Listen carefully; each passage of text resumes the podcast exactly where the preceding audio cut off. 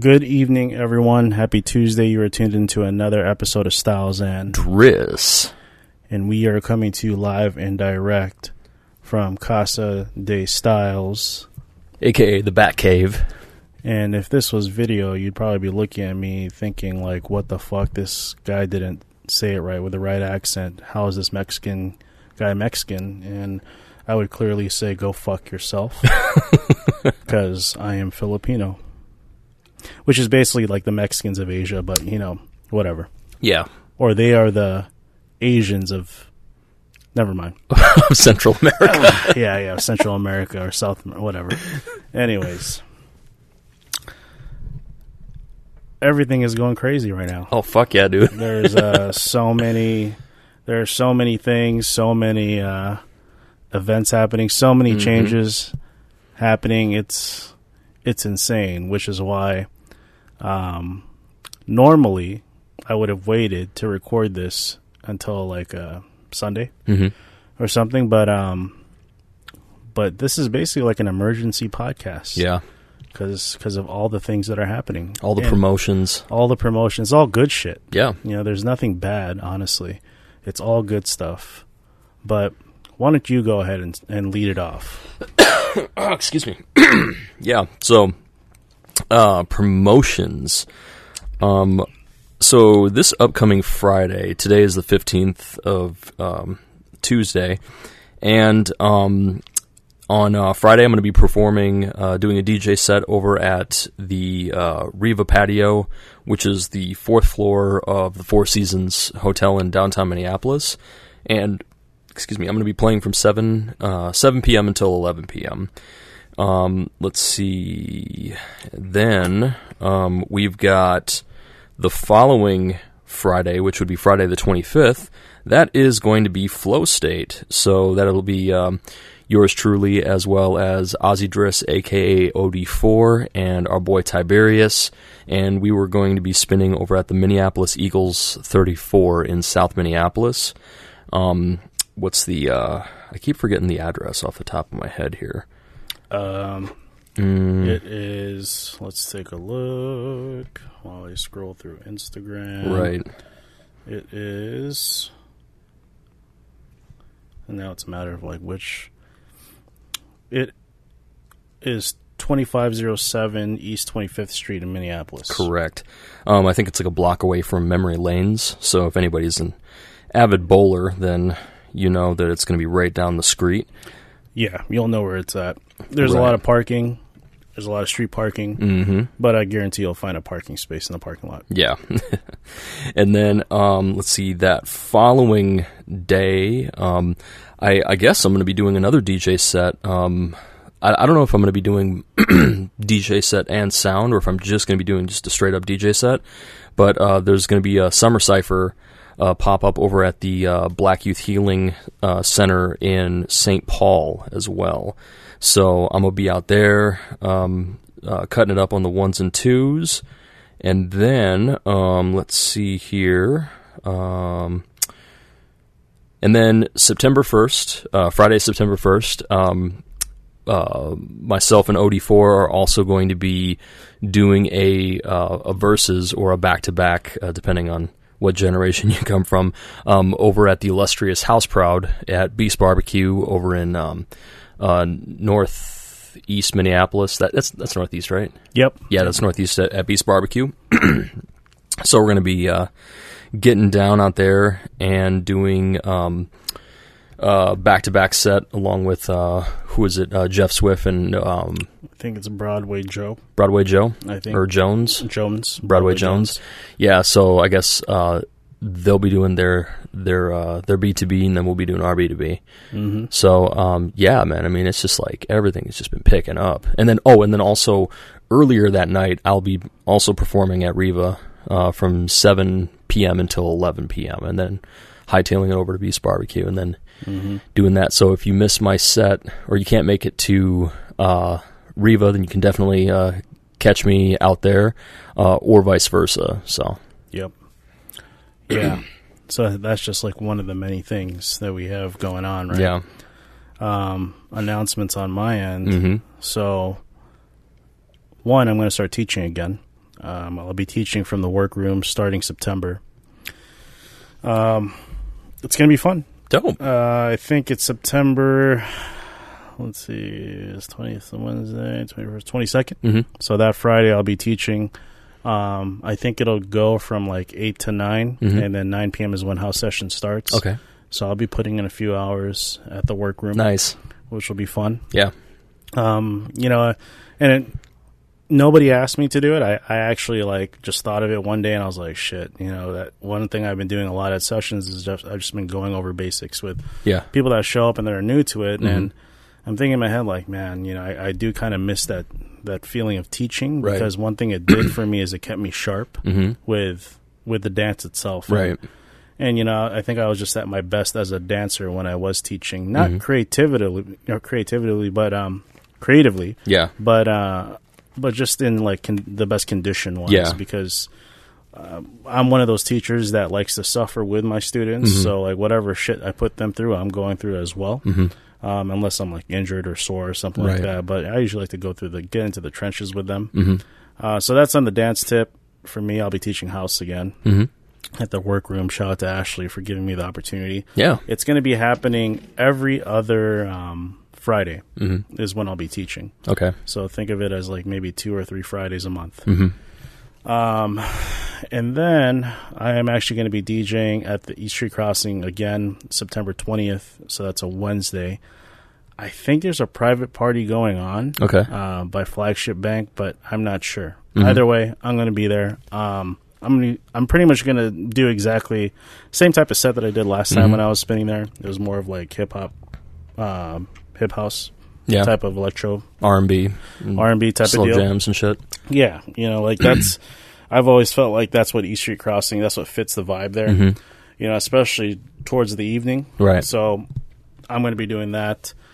Um, What what time is that again?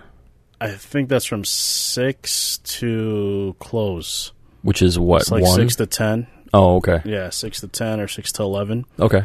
Because you know it's a Wednesday. Okay. Um, so I'll be doing that. hmm What else is going on?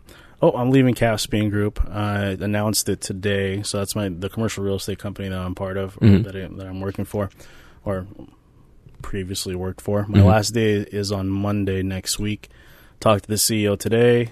It was gut wrenching, but you know what? The cool thing is that he was super supportive. hmm Um, it's been like looming on my mind for quite some time. Yeah. and, and it's just like, fuck, dude. Like, do I stay? Do I go? Yeah. what uh, what do I do? And it just makes a whole lot of sense for me to leave. hmm Um, so yeah, I'll be doing that, and I'm going to be going on to a company called Wing Group, uh, which is started by one of my best friends. Um, you know, and he didn't recruit me by all means. It, it was more a decision I made where I'm like, hey, can I join you? Mhm. You know, because it just makes sense at this point in my career in commercial real estate that.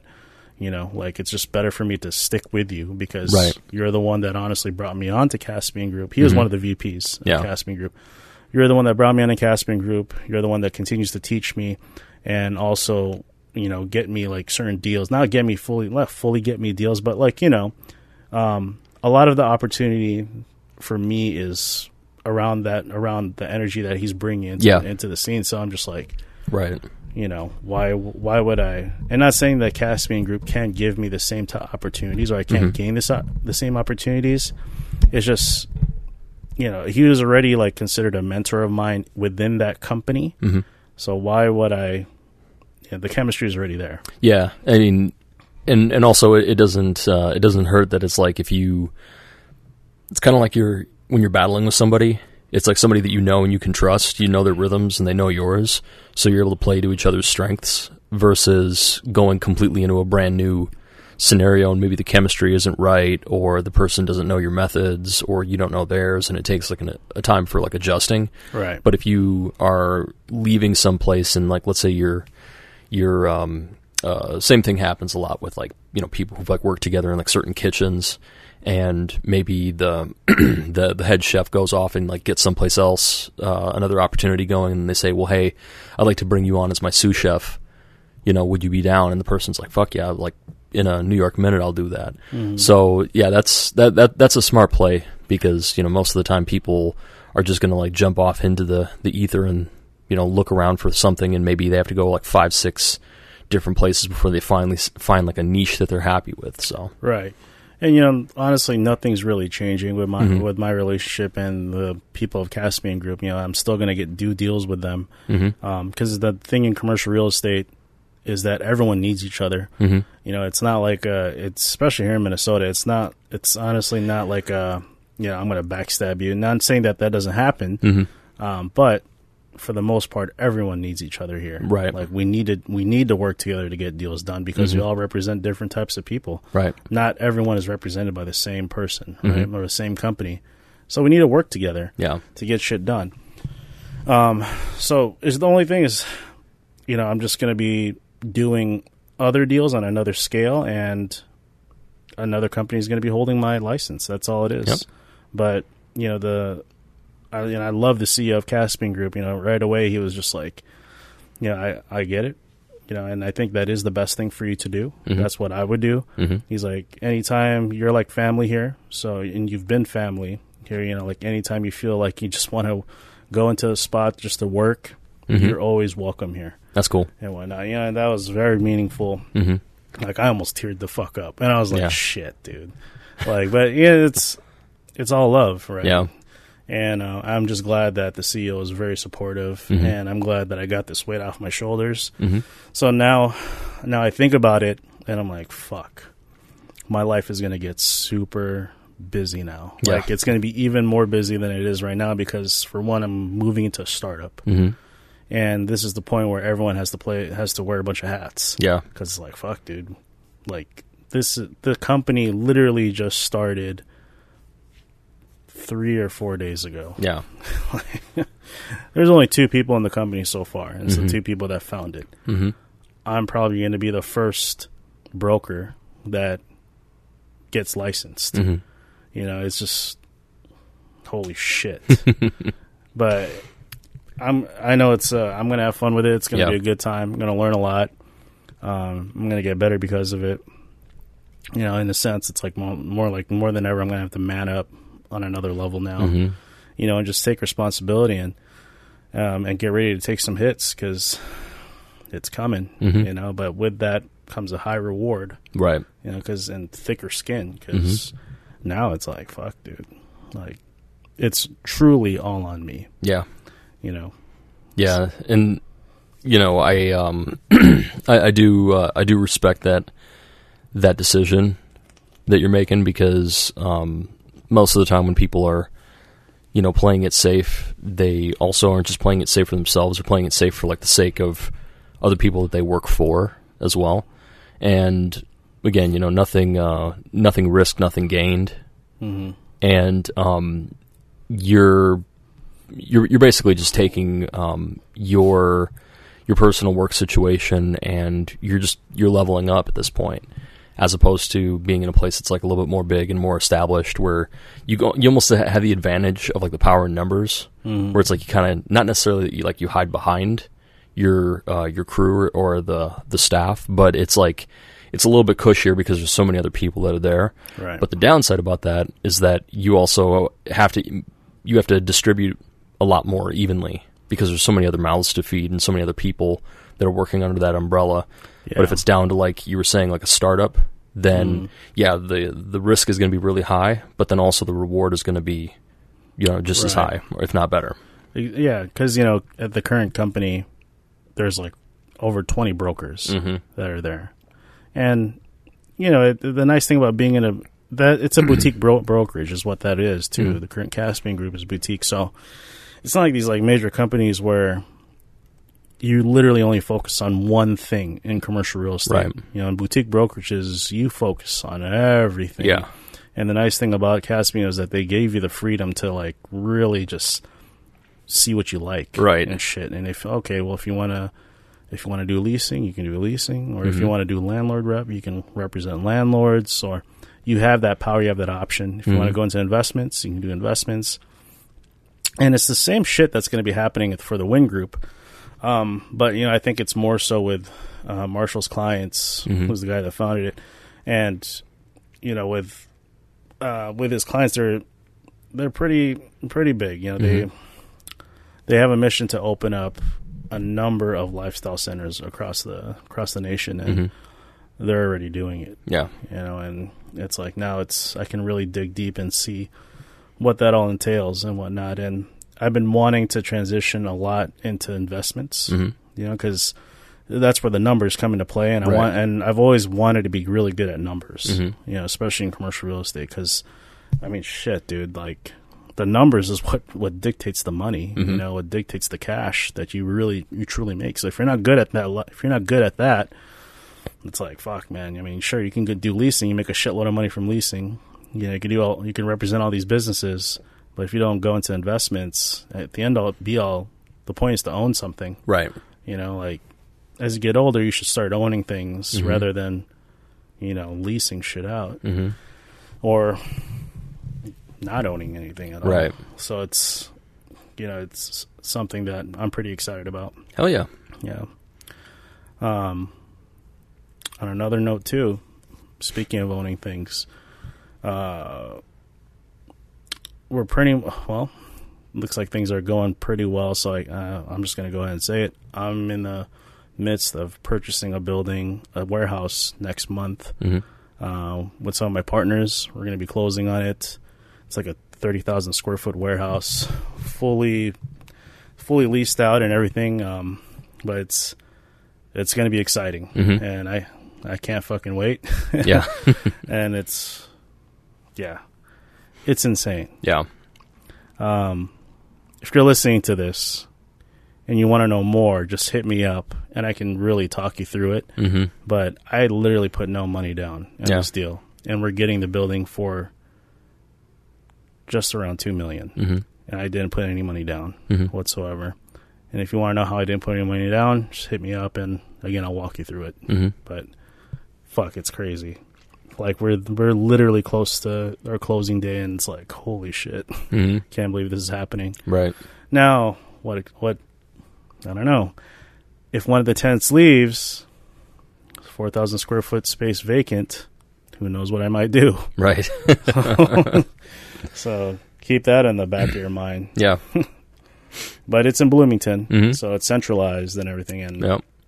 yeah, it'll be fun. Hell yeah. Um, shout out to Littlefoot. Yep. Littlefoot was just recently here. Unfortunately, we didn't have enough time to do a podcast episode with them. Yeah. um,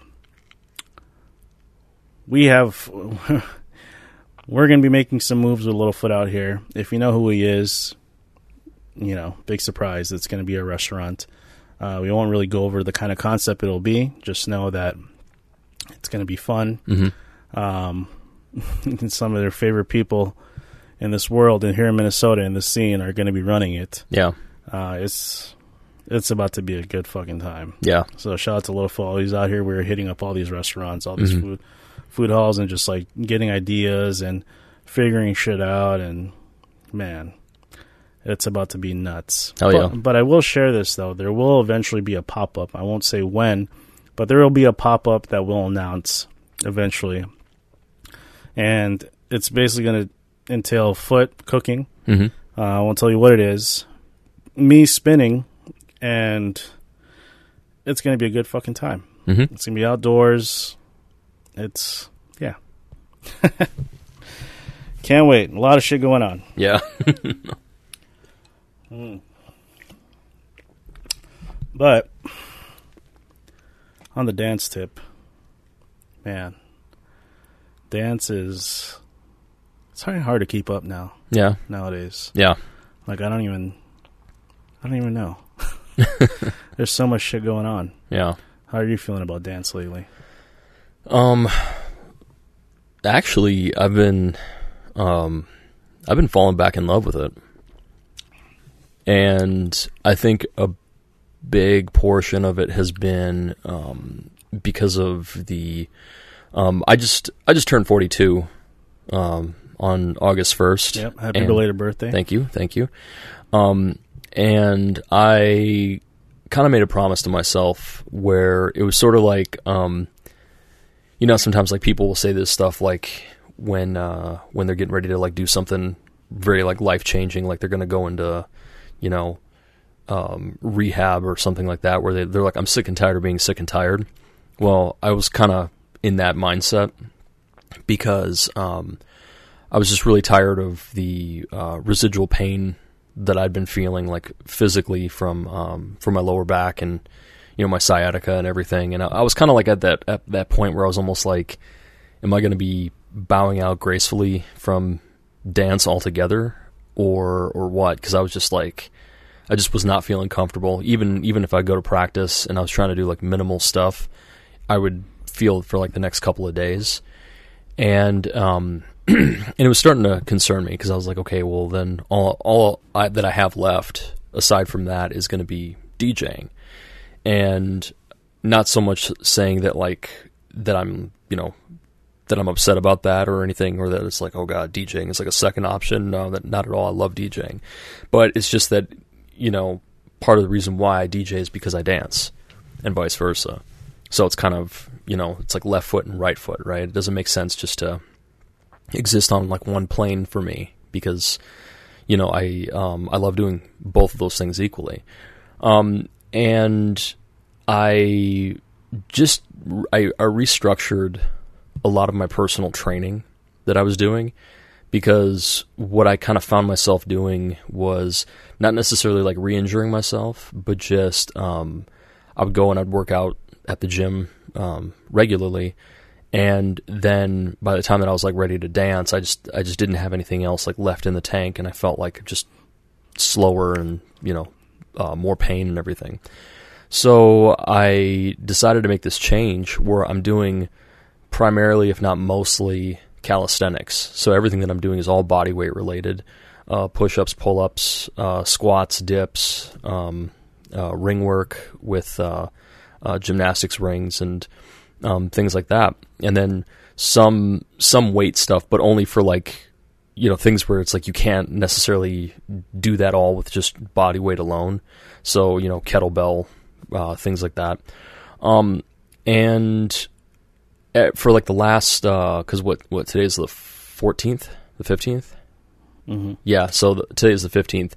So like for the last two weeks, I've just been noticing like a, an overall change in my conditioning, um, and I've noticed that I've been like every day has been better than the last as far as like less and less pain. Um, I've also been doing like a lot of like prehab rehab um, exercises, um, a lot of stuff using like uh, resistance bands, and the kind of stuff that it's like you would go through physical therapy and then after that you go back to like weight training i'm only focusing on like the physical therapy stuff and working like the finer muscles the tendons the ligaments and stuff like that and then like doing like spinal decompression and um, things like that. And i've been getting like just better and better. And I, i've been um, i mean like the last couple weekends uh, that we've had session i've been dancing better than i've, I've felt like in a long time. Um, also, last week when Foot was here, um, I was doing a lot more ground techs than I like ever do. Like I'm, I was kind of a, you know, like a like a cat next to like a body of water. Every time I would like even think about hitting the floor, I'd be like, oh god, I really don't want to do this because it's gonna feel sloppy, and then I'm gonna get up and it's gonna hurt. And now I'm getting more comfortable with getting in contact with the uh, the ground again. That's good. So it's it's been great. I mean, I think I, I still got to be mindful and cautious not to do anything like reckless or stupid or think, you know, yeah, I got, you know, oh, I'll throw tap mills right now because, Shit. you know, Yeah. because I because I think I'm I'm feeling pretty good. Um, but little by little, I'm just getting myself back into um, that overall ability to be able to like uh, push or pull my body weight in every direction Mhm. and not have like that, you know, searing like fiery pain running from like my tailbone all the way down my leg, Right. like I was. Um, another big thing was because I I work for um, I I remote uh, to work every day. Like I, I don't physically go to an office. And when I used to be at my office, the advantage about my office was that I had like a standing desk, you know, where I could change the height of the desk at any given time. So I could be like sitting for, you know, 20, 30 minutes and then raise the desk and stand up. Well, I don't have that luxury here at home, so I have to be more conscious of it, which is also good because it makes me a little bit more accountable about like moving. And Um, so like every 25, 30 minutes, I'm doing something. I'm either doing push-ups or I'm doing pull-ups or I'm doing dips or I'm doing squats or I'm stretching. And I'm just kind of like saying like, okay, so in this eight hours that I'm working, it's not going to be eight hours. And then as soon as I'm done with work, now I get to go and work out. It's like, I'm going to be this way all the way through. And then by the time that I'm like done with work, then I'm kind of just, you know, ready to go with whatever else. So like I, go to session and it, it doesn't feel like I'm I'm not starting from like you know zero momentum right? I've already kind of been moving about throughout my day. Mm-hmm. so when I go to practice I don't feel like oh my god now I got to kind of wake myself up and you know get into the mood of dancing. It's like I'm, I'm kind of like ready to go when I get there. That's I good. just do like a light warm up and then I work on you know fundamentals or I work on uh, techs or things that I'm trying to uh, get at. And then of course you know we cipher um, which I also appreciate um, with you and Ty because uh, you guys hold me accountable, and also shout out to all the a lot of the the um, the new cats that have been coming out to the yeah. sessions mm-hmm. because um, you know sometimes like the scene can only be as good as the people that are helping to prop it up, yep. and it's really nice when you get some new blood. You get people that maybe bring a, a different perspective yep. or a different mentality to the dance because it might wake uh, it might wake something up within you, mm-hmm. or maybe um, maybe you were playing it a little bit too safe and kind of just doing like what you're good at. But then like when somebody else new shows up, then you know you notice that they're they're going they're getting after like a certain tech, and you go, yeah, I, I think I need to work on that more. Yeah, you know, it, it definitely brings your creative juices out. Yeah, creative juices. Um,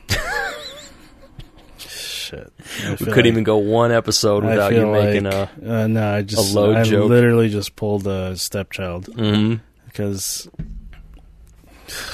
gosh damn maybe it's because i'm in brooklyn park and he lives here in brooklyn park yeah um anyways shout out to to anna and bryn mm-hmm. you know anna has um, been my most recent student mm-hmm. um, we've been going over basics i've been showing her moves and whatnot um, and you know, kind of like walking her through stuff, literally mm-hmm. gave me the spark to want to teach again because mm-hmm. I'm already doing it anyways. Yeah.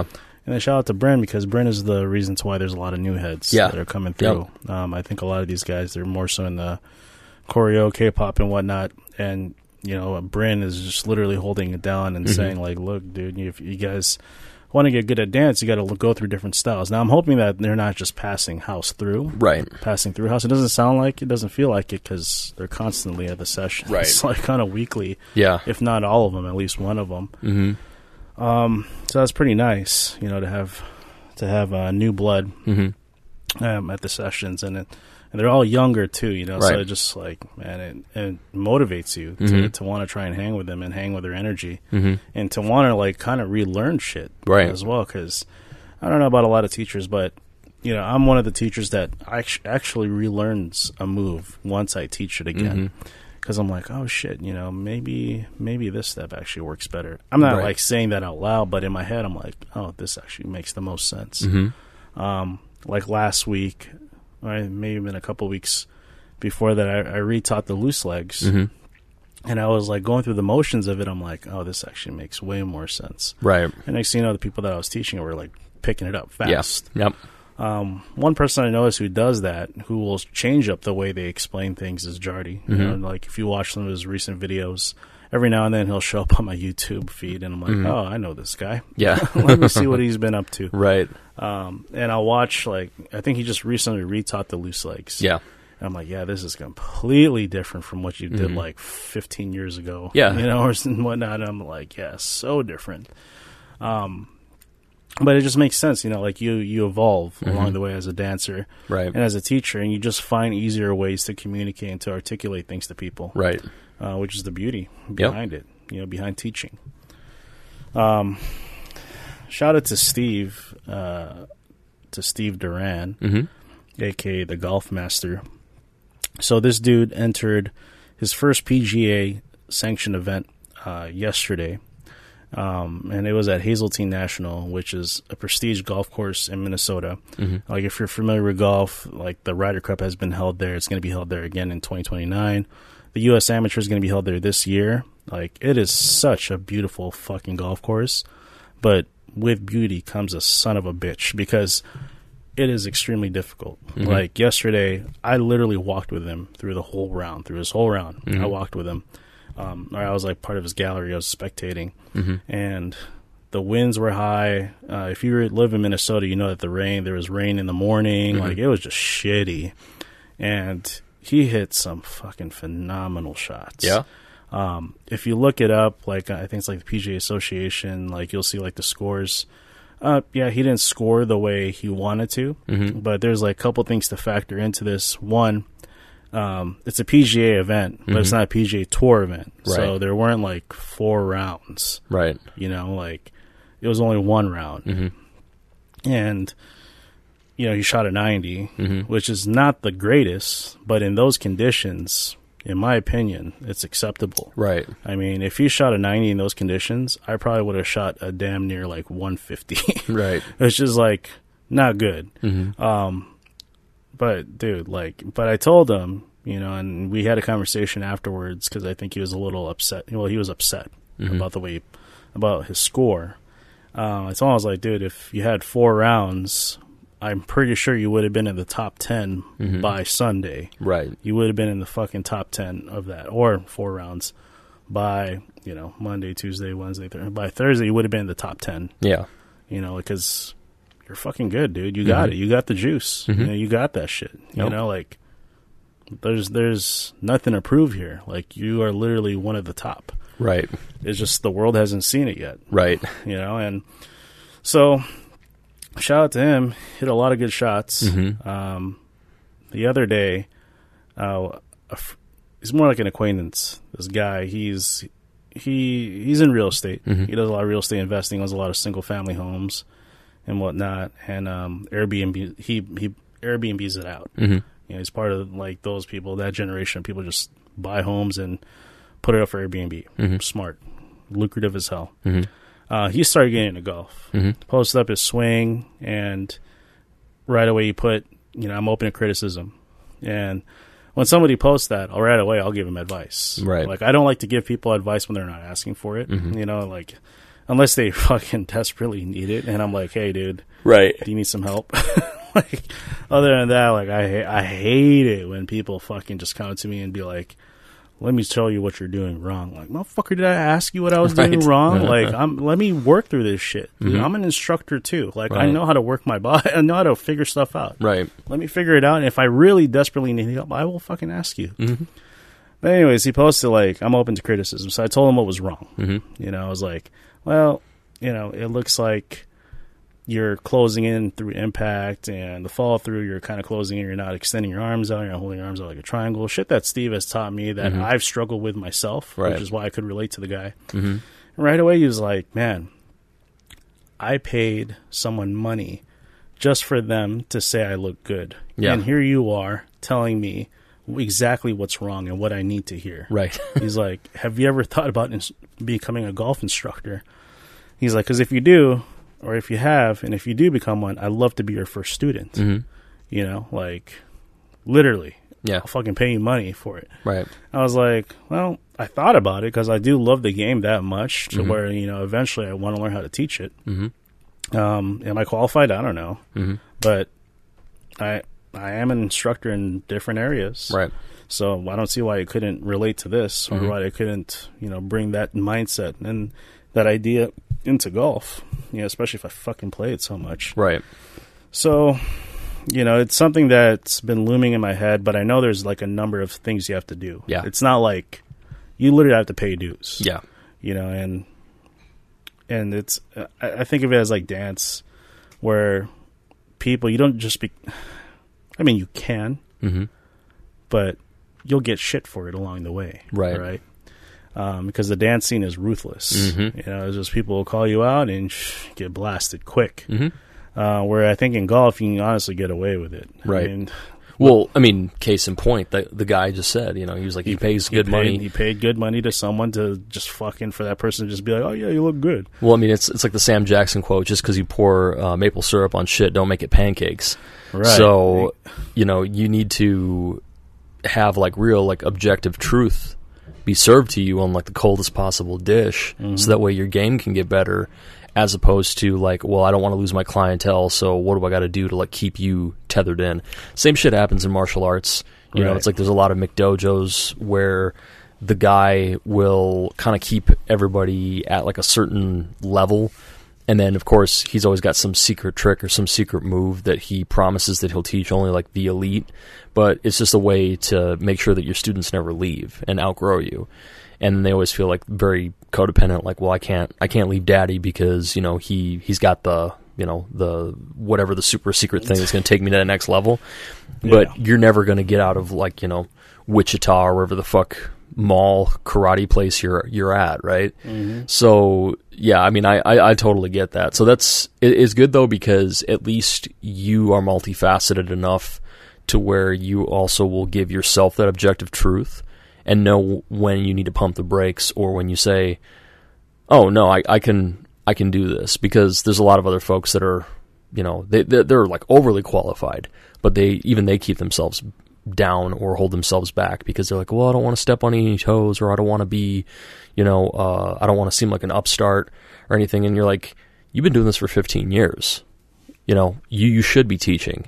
It's like, oh, well, you know, but, you know, I don't feel like I really paid my dues and stuff. And you're like, motherfucker, if you're not careful, your entire life is going to pass you by because you were waiting for whatever that opportunity was that you thought like you you kind of developed this thing in your mind of like this is how it's going to be but you don't realize you've been doing it it's a wizard of oz thing you know right. you've, you've, so like if you're too careful, right you you know, know so you got to find that that that balance between the two uh, polarities sometimes you just got to go for it. Yeah, You know, exactly. like, so for me, I'm not. I'm not going to necessarily because he wants to meet up, hmm go to the range, and then play around. yeah I'm not going to charge him money. I'm going to Mhm. be well. The only thing I'm going to say, dude, okay, in in exchange for me just running like quick basics, quick basic technique with you, uh, you can just go ahead and pay for my round. hmm Easy enough, you know. Like, and the round will be like nine holes, so Mhm. like what, fucking twenty bucks, yeah you know, and like, because honestly, I'm up to that point where and I've been throwing a lot of students at Steve. I Mhm. don't know if a lot of them have been showing up, but you know, I Mhm. give him a good amount of leads and whatnot. But he's a busy guy, Mhm. and he, so, sometimes his schedule gets full, and I eh, gets full, and I hate it. Like when people don't learn from him, right because I'm like, dude, like he is honestly the greatest fucking coach hmm out there that anyone can ever ask for. Like he could dissect a problem so fast because if you've ever talked to him, he talks fucking fast. hmm You know, like he's been on this podcast. He, this dude can go 100 miles per 100 miles an hour, but it's because of how his brain works. Like the Mhm. dude can literally figure shit out quick, right um, and and it's insane. Yeah. you know, where me like I would have to honestly watch her swing a few times, hmm or I'd have to. Re- I don't know. Maybe I'm like that with dance. hmm Like dance, I can actually like figure shit out quick and Yeah. see what you're doing wrong fast, and just be like, okay, this is what you need to do. Mhm. You know, like, or this is where I'm. This is what I would do if I was in your position, right and see what you see if you can work it. I mean, at the end of the day, a lot of it is repetition too. Yeah. Right? Just with anything you learn, and it could be golf, martial arts, dance, what what have you. If you keep on repeating the same thing over and over again, hmm you know, as long as it doesn't hurt you, right you're gonna get something good out of it. yeah And I think what a lot of people do is like they only do it five times hmm when they should be doing it twenty to thirty to maybe even hundred times. right With caution. Well, I mean, it, it's the you know it's the thing that like you know that was said about like don't fear the man that knows a thousand kicks. You know, fear the man who practices one kick a thousand times. Exactly. So, you know, um, another another prime example of that with House is that I, I think you've also grown as um, as an experienced dancer to where you also have the ability to not just like look at people and say, well, because you don't look like me, you're not doing it right. You also have that objective eye to where you can say, well, they might not be doing the loose legs in like the conventionally correct sense, but they've got rhythm, they've got style, and it it's like aesthetic. It it looks good. Yeah. So you know this actually, I'm not going to try to like tell them, okay, well, you have to like relearn this mm-hmm. in a completely opposite way. It's like it's working for you. And um, there's sometimes um, there'll be dancers that will have like done that for a while, and they come back to you and they say, Um, I know that I have like my signature way of doing something, but I'd really like to go back to like learning the basics, and then you can say, okay, yeah, sure, I'll show you like the Basic technique. yeah, like Yeah. like you know maybe maybe they they learn how to write numbers in like reverse order. Mm-hmm. You know, they start in like the bottom and they work their way to the top, or they work from like the right to the left.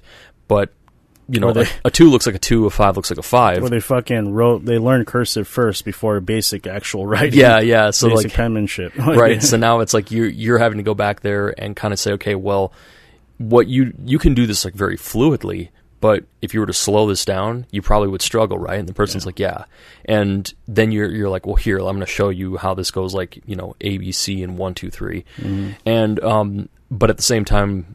Like you know, we've had discussions about this too. Like even when I've questioned things, when I say like, does you know, is my does my footwork look okay? Or you know um, how was my interpretation of that of that track? Or you know when I did that go out how how was that?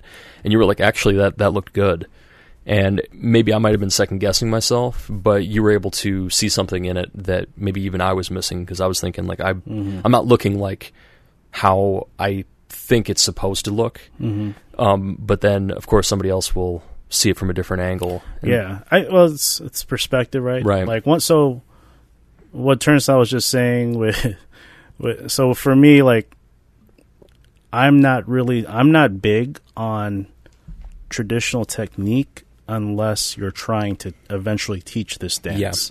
That's when I'm very strict on it Mhm. because to me, it's like you know, if I get a casual student, they casually just want to learn house and go to the clubs and just dance or enter battles and you know whatnot Mhm. then I don't give a fuck how they look. Right. Just so as long as they get like, as long as you can kind of tell what they're doing. right But eventually, it's like whatever, dude. Mhm. You know. Now, if I get a student and they're like next week they're fucking teaching, hmm I'll be like, yo, yeah let's sit down and really Yeah. drill this because you need to understand how to break this down. yeah If you can't show people different variations or different Mhm. ways this move looks, you should not be fucking teaching Right. this. and and there's a dangerous thing. Um, I've had this discussion with some people, and some people get it because they've traveled the world and they've run into this too. They go, "Yeah, I just came back from Korea and I was teaching English for two years," and I and I look at them and I go, "But your English sucks. I mean, like you're you were born and raised in America and." You know, mm-hmm. you have a very difficult time speaking yourself, and the person's like, "Yeah, I know," but it's like, but when you're over there, they, they're just like, "Hey, can you can you just speak English words?" You're Right. like, "Yes." It's like, "Okay, well then teach." And you go, "But I don't know what to teach them." And they're like, "Dude, they're 10. They don't fucking know this from Adam. So here, we'll pay you money and we'll put you up in a place and you just teach a bunch of, you know, 10-year-olds how to speak English." Right. And and then there's like other folks that actually, you know, will go to school and they'll understand, you know, the the essentials of said language, grammar, vocabulary, um, you know, sequence and, and order of, of how like words um, need to be arranged. Um, you know, all these different things. They know all the rules. And then that way then they can turn around and they can also explain something that's abstract. Like you'll have sometimes um, this happens quite a bit with people who speak uh, multiple languages, where you know it, it, you, you've always seen this where it's like some kid who's like 11 has to bring you know their their parent or their grandparent even to like the DMV and like interpret for their um, for their their folks, and then the tough part about it is that you're sitting here trying to explain to an 11 year old kid like you're like okay tell your grandmother that what she needs to do is she needs to go and get this you know ASPCA form. And the only way that she's going to be able to do that is if she can bring you know this document and do this this this and this. And then like you'll notice that he'll turn to grandma and just say like three words. Oh yeah. he'll be like yeah he says no you know and and you're like motherfucker i just told you specifically this is what she needs to do and then all of a sudden and, and maybe she's like you know please and she's like I, I i beg you please just you know help me to get you know this this license or this passport or the, this or that and everything and you're like i just told your fucking dumbass kid Yeah. you know and he just decided to shorthand this shit Mm-hmm. you can't do that Mm-hmm. with if you're really going to be teaching something. That's that's why I'm I'm like very very like specific when it comes down to um because I see this all the time in martial arts too. A person gets a little bit like proficient in something, and then they kind of take the the Jeet Kune Do approach, where they go, "Oh, I, I teach the style of no style, and I follow Bruce Lee's methodolo- methodology and philosophy and all this other shit." I go, "That's cool, but you've never hit a live target, and you've never been hit before." Mm-hmm. So how are you qualified to teach self defense if you've never been in a fight? Or you've never had to really like, you know, cross hands with somebody. Well, I mean, I can imagine. I'm like, why? Because you emulate Bruce Lee and Jet Li and Jackie Chan. You've watched all their movies like a thousand times, so you think you know how combat is. I'm like, that's not what that is. Mm-hmm. You know, it's like the I actually will take more. I'll, I'll give more credence to the guy who teaches like street self defense because he's been in over like 47 bar fights because he knows. He's like, yeah, this is what happens. This is what happens when you get too close and this guy has a screwdriver or a bottle or, you know, this or that or whatever. Um, but at the same time, a lot of people will say, well, even though I'm well seasoned in my street fights, I decided to go and enroll in like traditional martial arts so I could know how to explain this better and and teach this with better context Yeah. because maybe the way that I'm doing it is great for other people who've been in bar fights but I'm teaching you know a dad who is 47 years old and he's an accountant. Mm-hmm. how am I supposed to like get this through his skull about you know combatives Yeah. and things? And he's like I'm just doing this for health. I'm just doing this because you know my wife is taking Pilates three nights a week so I need to do something too you know Mhm. and all that kind of shit. So it's like so you have to understand your student. And the way that you understand your student first is you have to know yourself. You have to know what it is that you know like honestly and be objectively true about it Mm-hmm. so if you're gonna like, like the big thing with Bruce Lee, I always cite this was that Bruce Lee didn't like teaching beginners. He he would say all the lofty philosophies and be like, you know, you know, don't miss all that heavenly glory and all that shit.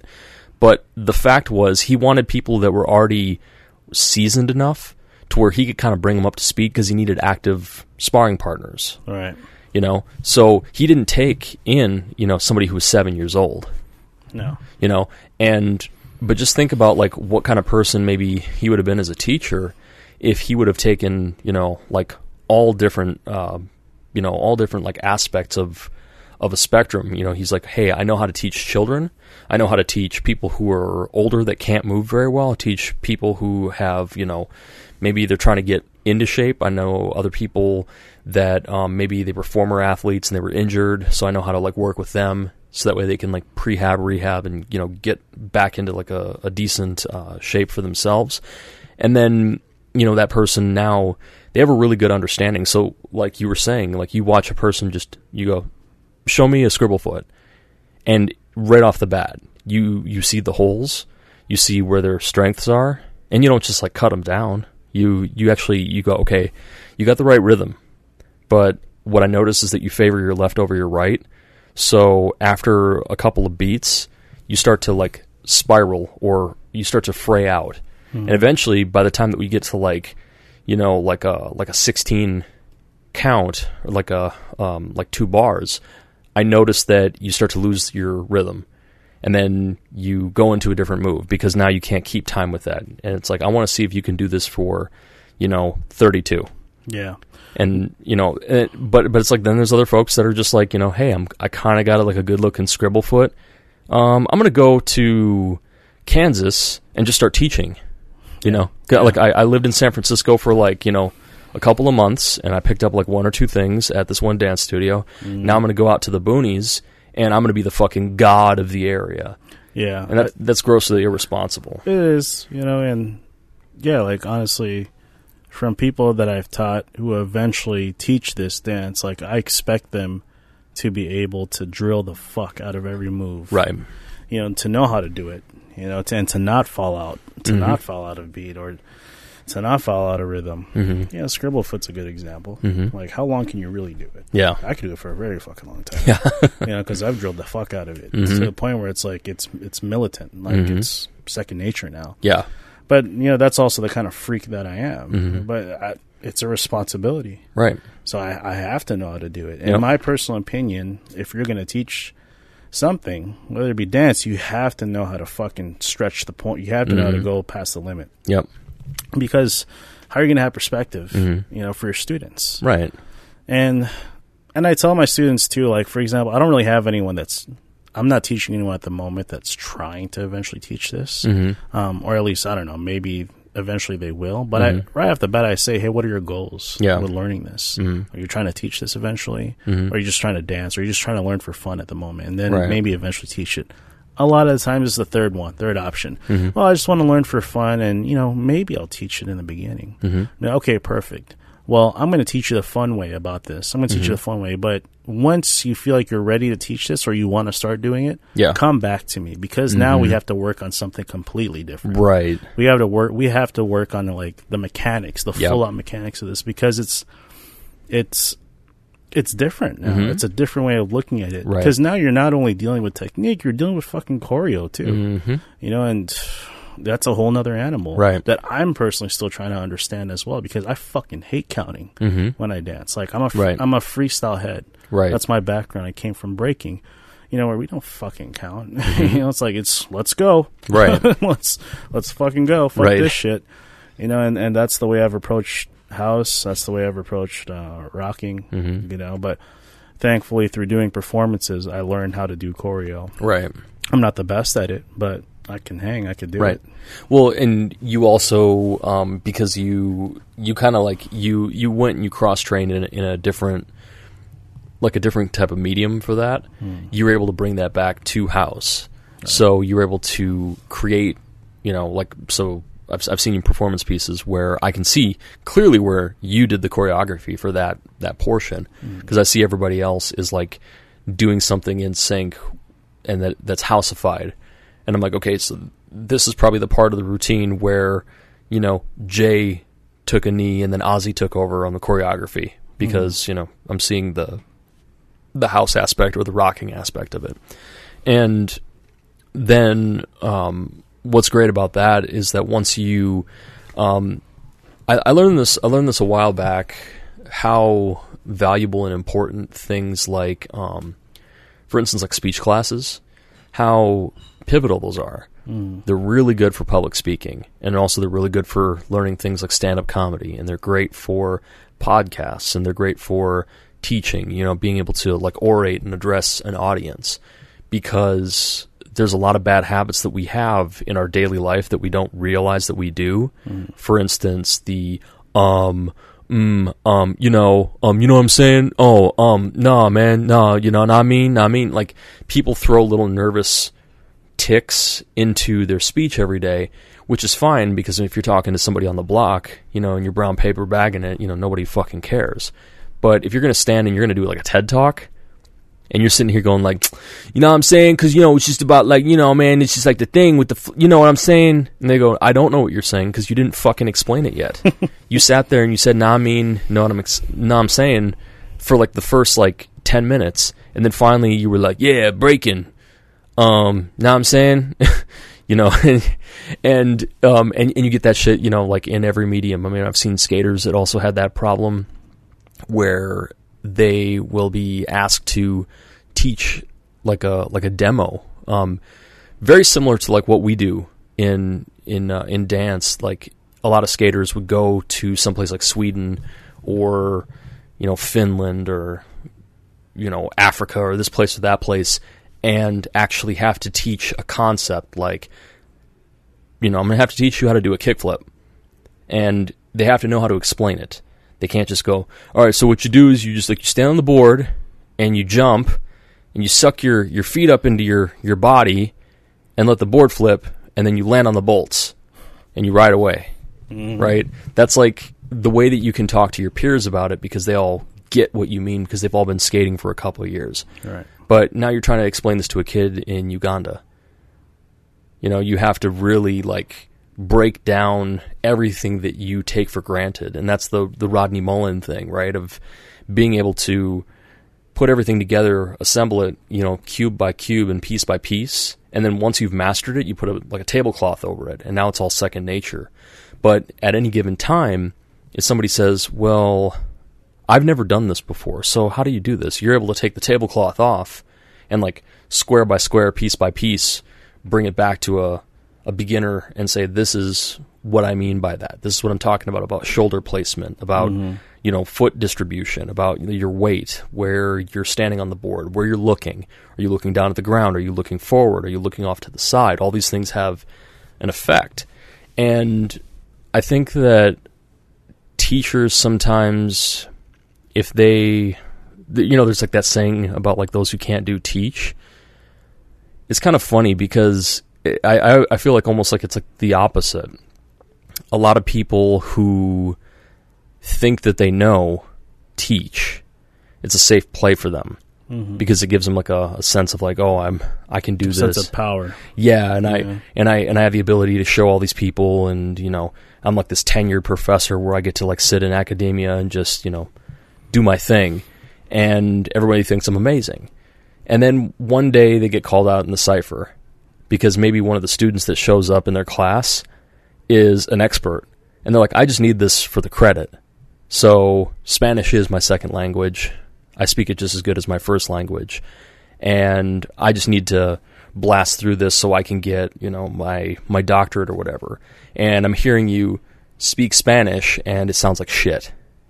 But nobody can pull your card because you're in, you know, Kansas or wherever, and of course there there's going to be a, a few people that maybe can kind of raise an eyebrow, but they're just like, ah, fuck it, good enough. Mhm. You know, it's not like we're in, you know, Bogota or someplace like that where you know everyone's going to hear what you're saying and it's going to sound very like, you know, like nails across a chalkboard.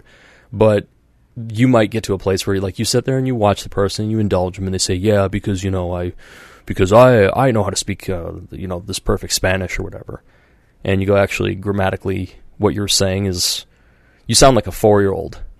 and I, I've heard that happen like numerous times with people. I've I've heard people even that have explained dance concepts, and I would have to check myself sometimes too because there'd be times where I would explain something and then I realize in retrospect I'm like, I think I said that wrong, or I think I explained that in reverse, and then I might go to you and, and be like, did did that seem did that seem correct?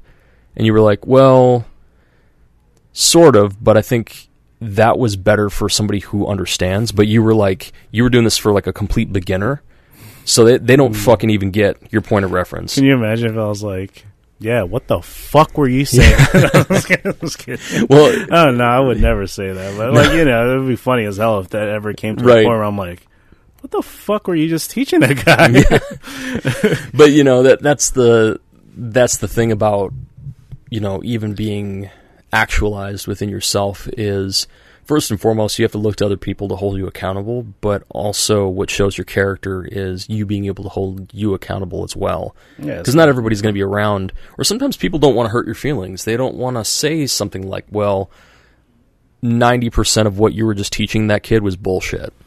Yeah, right? You know, I've, I've heard my, my favorite one that I've heard when people really don't want to fucking deal with any of it is, "Hey man, you were just you were doing your thing, you know, you you do you."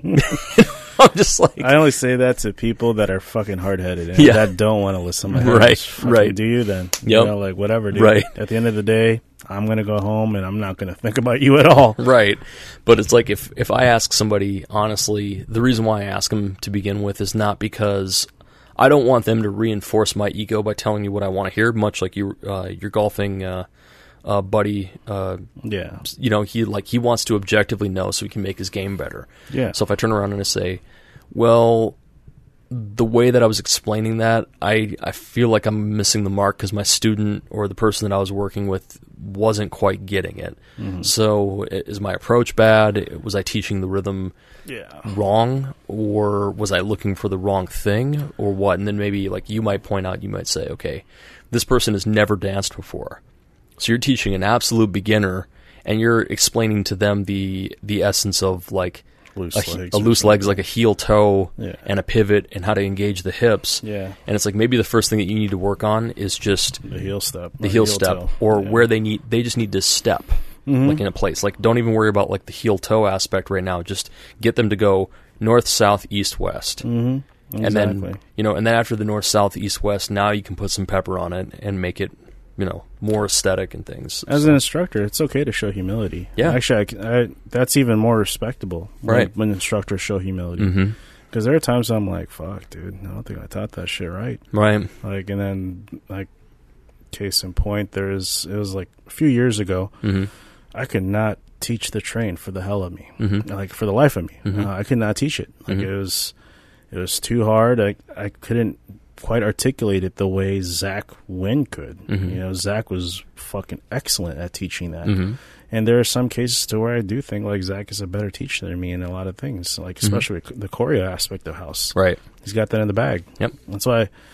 That's why I'm encouraging a lot of people here who I respect, and admire, who I've seen put in the work and have have paid the dues and continue to pay the dues to teach. hmm Because, dude, like, now if they feel unconfident, and so this is like for any of you guys that are listening already, hmm um, if you don't feel confident about teaching, come come work with me. Right. You know, like I will work with you on on how to teach this dance, Right. or like exactly my approach to it, Mhm. and you take whatever it is that you like that from the methods that I teach, hmm and then stir up your own thing, or or copy it. I don't Right. give a fuck. You know, like figure it out. But I think there should be more teachers here in Minnesota. Yeah. because it can't only be me. Right. You know, like one thing I, that I see that's pretty cool that's happening is, you know, like Herb, I know that Herb teaches um, like a house segment at TU Dance in St. Paul. hmm And I didn't know that at first until he asked me, hey, can you sub my house class? I'm like, what? I'm like, well, I can at the moment, but, you know, maybe hit up like Turnstile or Mhm. Zach Wynn or anyone. Hit Mhm. these guys up. Maybe they can. Right.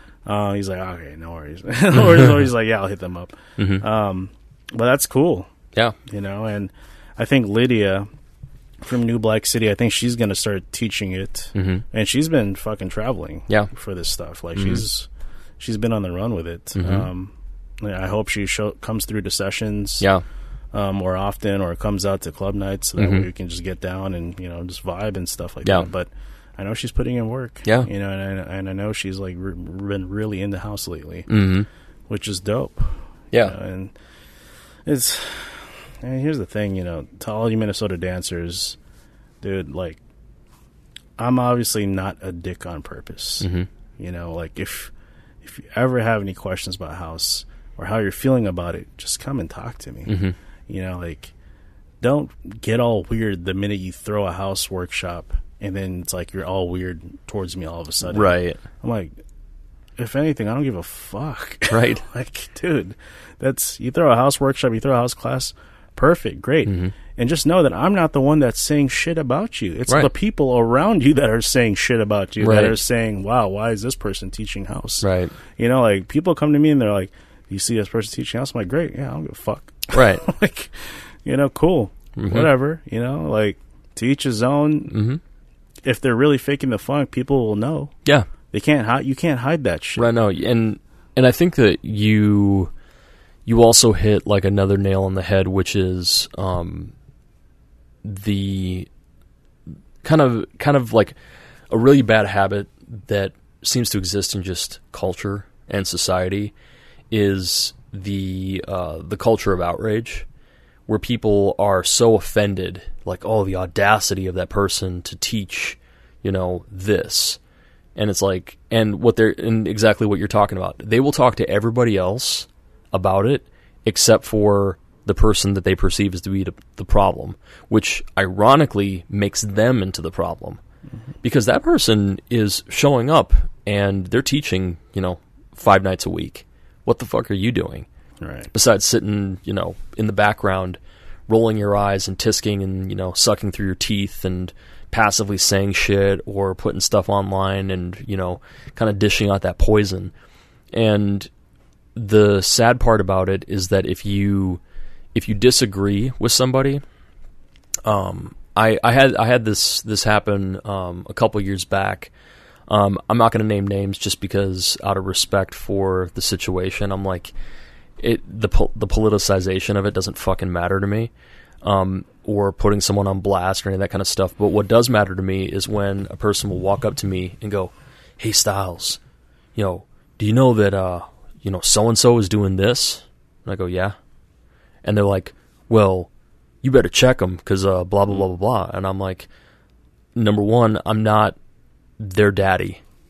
It's not my responsibility. And I go, number two, if you got such a big fucking problem with it, why don't you go talk to him? It's like, well, because I want to sit back here and whisper and, you know, laugh at them and point at them. And I, I want you, basically, what they want to do is they want to be validated and reinforced in the fact that they're shitting on this person. I'm like, if you honestly think that person's doing a poor job or they need to fix something or they need to do this or that, go talk with them. And this is a problem that I really get. Um, I, I've, I've had like a super short fuse with people who will go out of their way to fight almost like it's almost like they're going to fight everybody else in the room except for their enemy. All right. You know, they're going to bring that poison and that bad blood. And now it, the entire thing is like awkward. And then finally one day they might get drunk and be like, "You know that I've fucking hated you for the last 5 years." And the person's like, "Really?" Everybody else is like, "Yeah, yeah, he's hated you forever." And it's like, "Oh, cuz he every time I saw him, he was nothing but smiles and high fives and hugs and yo bro, how you doing? Good to see you." Da da da da. And then as soon as that person would leave, man, this motherfucker. You know, and the, I I, I've never liked that because as a dancer, but also as a martial artist, it's always been about like if if you're not fond of me and I'm not fond of you, then we need to settle this. And it doesn't mean that we have to, you know, come to blows and you know break each other's noses or arms or anything else like that. But we do need to like wait until everybody leaves the dojo, close the door, and sit down and have a conversation, a serious conversation. And then that person can say whatever is in their heart and in their mind. And then at that point, my responsibility is to take what they have to say in consideration, and maybe maybe they might have misperceived, like for instance, like my intentions. They might think that I'm, you know, I'm doing this because I've got some ulterior motive or whatever. But then, like once I actually hear what they're saying, I go, okay, well, I understand your concern and I can see how you might have perceived that, but that's actually not my intent. And once you have that adult conversation with a person, and then maybe you're able to put in like your two cents about it and say, well, this was actually my goal for this. This wasn't to do this. It wasn't to embarrass you, to upstage you. It wasn't to try to take over the scene, and make myself seem like I'm a badass or any of that kind of shit. It was simply because, you know, I was in this position. Somebody said, hey, can you teach here? And you're like, okay, is there anybody else that can teach? And it's like, no, not that I know of. And you're like, okay, I guess I can do it. And then there's like five teachers that'll pop up and go, what the fuck? What about me, bro? You know? And then, and now what they're doing is they're sitting around talking all this mad shit. And, um, the, the problem is that this mentality is not new as much as people want to make it into like it just popped up yesterday or some shit because of social media. No, this has been going on in Chinatowns forever. You know, this has been going on in all kinds of different circles forever where people are like, oh, did you hear that some new upstart opened up a school like five blocks down from you? You're the guy that teaches, you know, Green Dragon Kung Fu. And all of a sudden, this fucking dude who's like fresh off the boat, he's teaching Green Dragon Kung Fu. You gonna put up with that? Mm. We need to send our students over there and, and shut them down rather than like have a conversation with the guy and see where that person's at and then go, oh, actually, you trained under, you know, my Sifu Sifu. So, okay, we're related. And, okay, cool. You know, you got the west side of, you know, town. I've got the east side of town. If you have any questions, if there's ever a time where you want me to sub for you, let me know. I'll, I'll be happy to, to help out. That's the way to go about it. Right. You know, I think we can all offer something in our own perspective. hmm Basics will always be basics, but at the end of the day, you, the what the student will truly learn is who you are as an instructor. Right. you know, I don't. Again, I want more instructors, more house dance instructors to Mhm. pop up here in Minnesota. hmm Like the issue that's happened in the past is that there will be one that'll pop up, right? hmm And again, it's not me that's talking shit about them. It's the Right. people around them that's Yeah. talking shit about them that are coming to me Right. and looking for that validation of shit talking, Mhm. right? And I'm just like, dude, whatever. Right. Now, the issue is that all of a sudden I get put into a gatekeeping situation. Yeah. Where I'm like, I told you guys I don't give a flying Mhm. fuck. Yep. And then the see the only time I actually really care hmm is if that instructor who popped up out of nowhere is talking shit about me. Mm-hmm. like saying who the fuck you know, fucking I was a gatekeeping, like you know, thinking he's the only house dance instructor here or you Mhm. know, because I'm new to this, you know. first of all, who fuck are you? Right. like, what the hell just happened here? Right. You know, like I was on the golf course just hitting a putt, and next thing I get a text of like, get a, a video of you just talking hella shit. Right. Like, what the fuck is going on, dude? Right. You know, like, all right. Yep. That's the only time I have an issue, and that's the Right. time I like. That's the time you bring that side out of me, where I'll fucking end you. Mm-hmm. Yeah. You know, and s- sorry. and and even then, um, there's a there's a point where it's like there's a point where you you almost like in in retrospect, like as you're talking to this person, you're like, listen, I respect you. I respected everything that you did until you decided to do this sideways snake shit.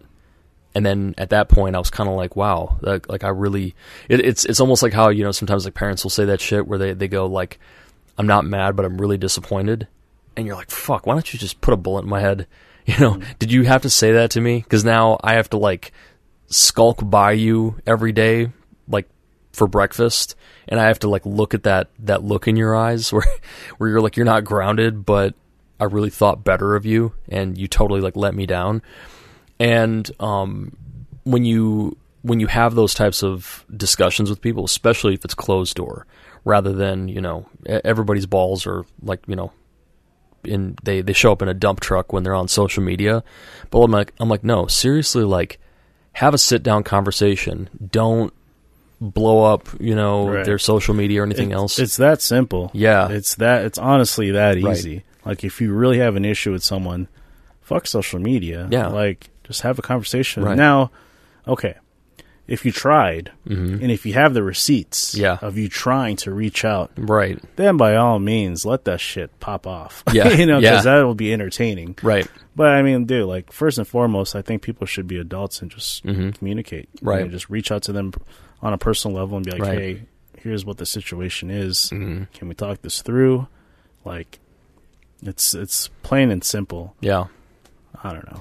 And diplomacy, there's there's a lot of merit to it because, like what you were saying before about the Minnesota scene, we need um, just like in in your work scene, right? Like with uh, Caspian Group, we need to consolidate because consolidation is it's it's excellent. It you know the high tide raises all ships. So you might say, well, that person or that that realtor group, they're my competitor, but simultaneously, I can't I can't close this deal. So I have a good rapport with you.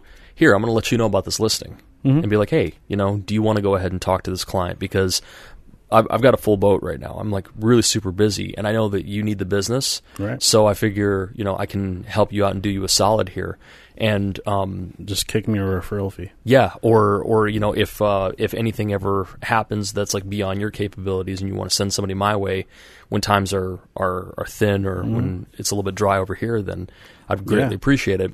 Same with DJing. You know, there's a lot of DJ groups where they get like really shitty about like other people's parties and are like you know fuck those guys and you know who don't go over there they're whack they play whack music and this and this but I'm the kind of person where if I've got like a good relationship with everybody, then um, if there's a situation where in which um, you know I'm not able to make that gig, like I can't I can't play in two places at once, I'm like, hey, you know what? You you you brought me on last month to play your party, so I'd be more than happy to let you know. Hey, guess what? There's an opening at this thing. I, I had to pass on this gig. Would you like it? Mm-hmm. You know, you're the first person that came to mind because the fact that you helped me out. Yeah.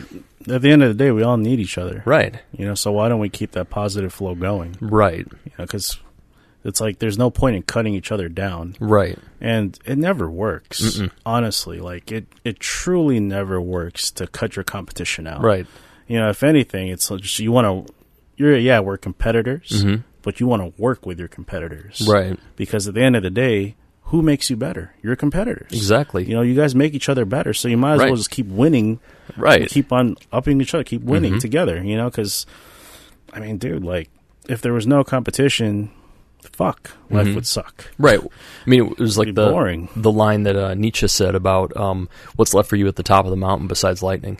Right Right. So you know, if you're sitting here pushing and kicking and scraping to like outdo everybody else, and then you get to the top, and the air is really thin, and everybody else is looking at you like they're waiting for you to fuck up. That's not a good place to be. Yeah. You know, and we've seen that happen in. I, I think like another prime example of that was like the um the uh, the situation that happened with uh, all those um uh, all those rich folks that uh, that died in the um uh, in that Titanic expedition or whatever, and you could just see the character of a lot of people because you had people that were just like, yeah, fuck them, ha ha, and then, you know they're saying all this like really callous shit, and I'm going like, I'm going like, yo, like whether they had money or not, whether you perceive them as being like, you know, the top 1% or any of that kind of stuff, just think about like if you were a father and a son together in that same like capsule of death, Mm-hmm. and you know that in a few moments it's going to be like the last time that you're ever going to, you know, you know, live. You're, Dude, you're yeah. to take one breath and then you're fucking dead. You're not going to go see your mom. You're never going to hug your Right. dog. Like- you're never going to see your wife or your other kids. Mm-hmm. It's like that. So wishing that kind of shit on anybody is it. Ironically, as much as it feels like it's something, you know, like you know, you feel like you you got some It's, kind in, of it's inhumane. Yeah. you know, it's evil. It's evil as fuck. You know, Right. like I don't wish I don't wish worse things than anyone. Right. Because at the end of the day, they're they're human. They're creatures. At the end Mhm. of the day, you know, and it's like they have families too. yep, People love them. They love people just Mhm. like we do. yep, You know, it's like fuck, dude. It's it's Yeah. terrible. Like Right. that whole that whole situation was fucking terrible. right. You know, Like, because dude, you, you're not going to take all that money to the grave for you. At the end of the day, look what happened. Like, none of the fact that they were billionaires, they mean shit. right. They were going to fucking die. and it and, and it was and you know and, and even like the idea that everybody else had warned kind of the main the main guy. He was kind of a he was kind of a very much like you know nothing ventured nothing gained. I can you know whatever. And everyone like warned him. They said hey man this this vessel is not capable of doing this. This needs to be fixed. That needs to be fixed. You need to do this this and this and they and he was so like foolhardy about it. They just said, "All right, fine, fuck it, I quit." They like they everybody was like stepping away from this this cat, and he was still conning other people and being like, "Don't worry, I can you know, I can make this work," and that's a very dangerous place to be because people are trusting you. And the same thing happens in the communities. Like we've seen this time and time again with like a lot of dancers and pioneers and innovators and stuff who believe a little bit too much in their own legend. And they don't have enough they don't have enough um, objective people around them. And this happens quite a bit when you're successful is that you start to isolate yourself and surround yourself with all the yes people but never the people that tell you no or that second guess you or say you know hey it, it's my it's my obligation you know kind of like a like a submarine commander. They always have like their their their second in command who's like we both have to unanimously be on the same page if we're both going to turn our key and make this sub, you know, launch a nuclear uh, ballistic missile, right? So I have to know beyond a shadow of a doubt that we're really at war and this needs to happen. But what if you're just having a bad fucking day? And I just realized that you got like, you know, divorce papers before we like set off to sea. And I know that you're morally and mentally and emotionally compromised. It's my objective. It's my duty to be the voice of reason and say, I'm sorry, Captain, I can't turn my key. Right? And we have to do that for people. We have to do that for our friends and our family. We have to like let people know, you know, who we love and who we care for. And even people we don't know. It's like I might not know you, but you're a human being. All right. Well, You you know? know, you, know very well when someone's going to fuck up. Yeah. So it's best to at least give your input. And if they Mhm. decide to keep going, then let them go. Yeah, and and then of course what usually happens with folks when they when they get into that uh, into that perspective and that mindset is they kind of feel like okay, well I got to double down because I can't go back. Mhm. I can I because it's it, it's at that point it's almost like their their humility it's almost like they've shot their humi- uh, their humble side directly in the head. And they said okay I burned my ships. There's no going back. It's either all or nothing. And what's dangerous about that mindset is that they had outs originally all you have to do is just stop and kind of kick yourself in the head and go fuck man yeah maybe uh maybe I was teaching that the wrong way. And because I had too many students around me that were all telling me yes and telling me I'm a legend or whatever, I couldn't I, I couldn't think with you know clear judgment. But you go off with a buddy that you've known for 25, 30 years They set you straight. and and you say, "Hey, you know, am I doing this right or am I kind of like leading the flock astray?" And the person goes, I think you're fucking up right now because of this. Yeah. And they don't, and because of the fact they're not doing it in public, it also doesn't make you feel embarrassed and to the point where you have to like try to keep your students' faith in you and confidence by like doubling down. Mm-hmm. It's like you go, well, because no one else is around, you can tell me the truth. And then maybe next week I change the syllabus. Yeah. Maybe I change my lesson plan. Maybe I say, okay, class, I know that we were working on this, but I realized that that wasn't exactly the best route, so we're going to go over here now. And everyone's like, okay, cool, because I I was struggling with this. So is you you feel like this is going to make us like all of us better as dancers? I'm like, I'm I'm hoping so. Yeah. So if you guys are willing to work with me, um, you know, we're gonna try to see if we can course correct this. But most of the time, folks are just on that that doubling down shit where they're just like, "Yo, I don't want to like lose face in front of people," and because they they don't want to lose face, they actually lose like everything, Mm-hmm. and it's it's a very it's a very sad and dangerous place to be Yeah. because you know as people we we need to be able to have that ability to be objective within ourselves, and also if if someone's truly your friend and they value your opinion, they're going to want the objective side too. They're going to want you to tell them the truth. Mm-hmm. You know? Well, let's leave it out that. Yeah. Let's leave on that good note. Yeah. So, uh, thank you all for uh, tuning in to another episode of Styles and Dris. and uh, keep in mind for those events that are that are going to be coming up. Yep. Um, we'll have things uh, posted on the Styles and Dris um, Instagram. Um, so uh, yeah, we'll have all those dates and everything. Yeah, the description will honestly just be the dates. yeah. So these events. So nothing fancy, nothing weird in the description. Just look out for the dates so uh, you know what's going on. Yeah. All right, everyone. Have a good night. All right. Peace, love, and house.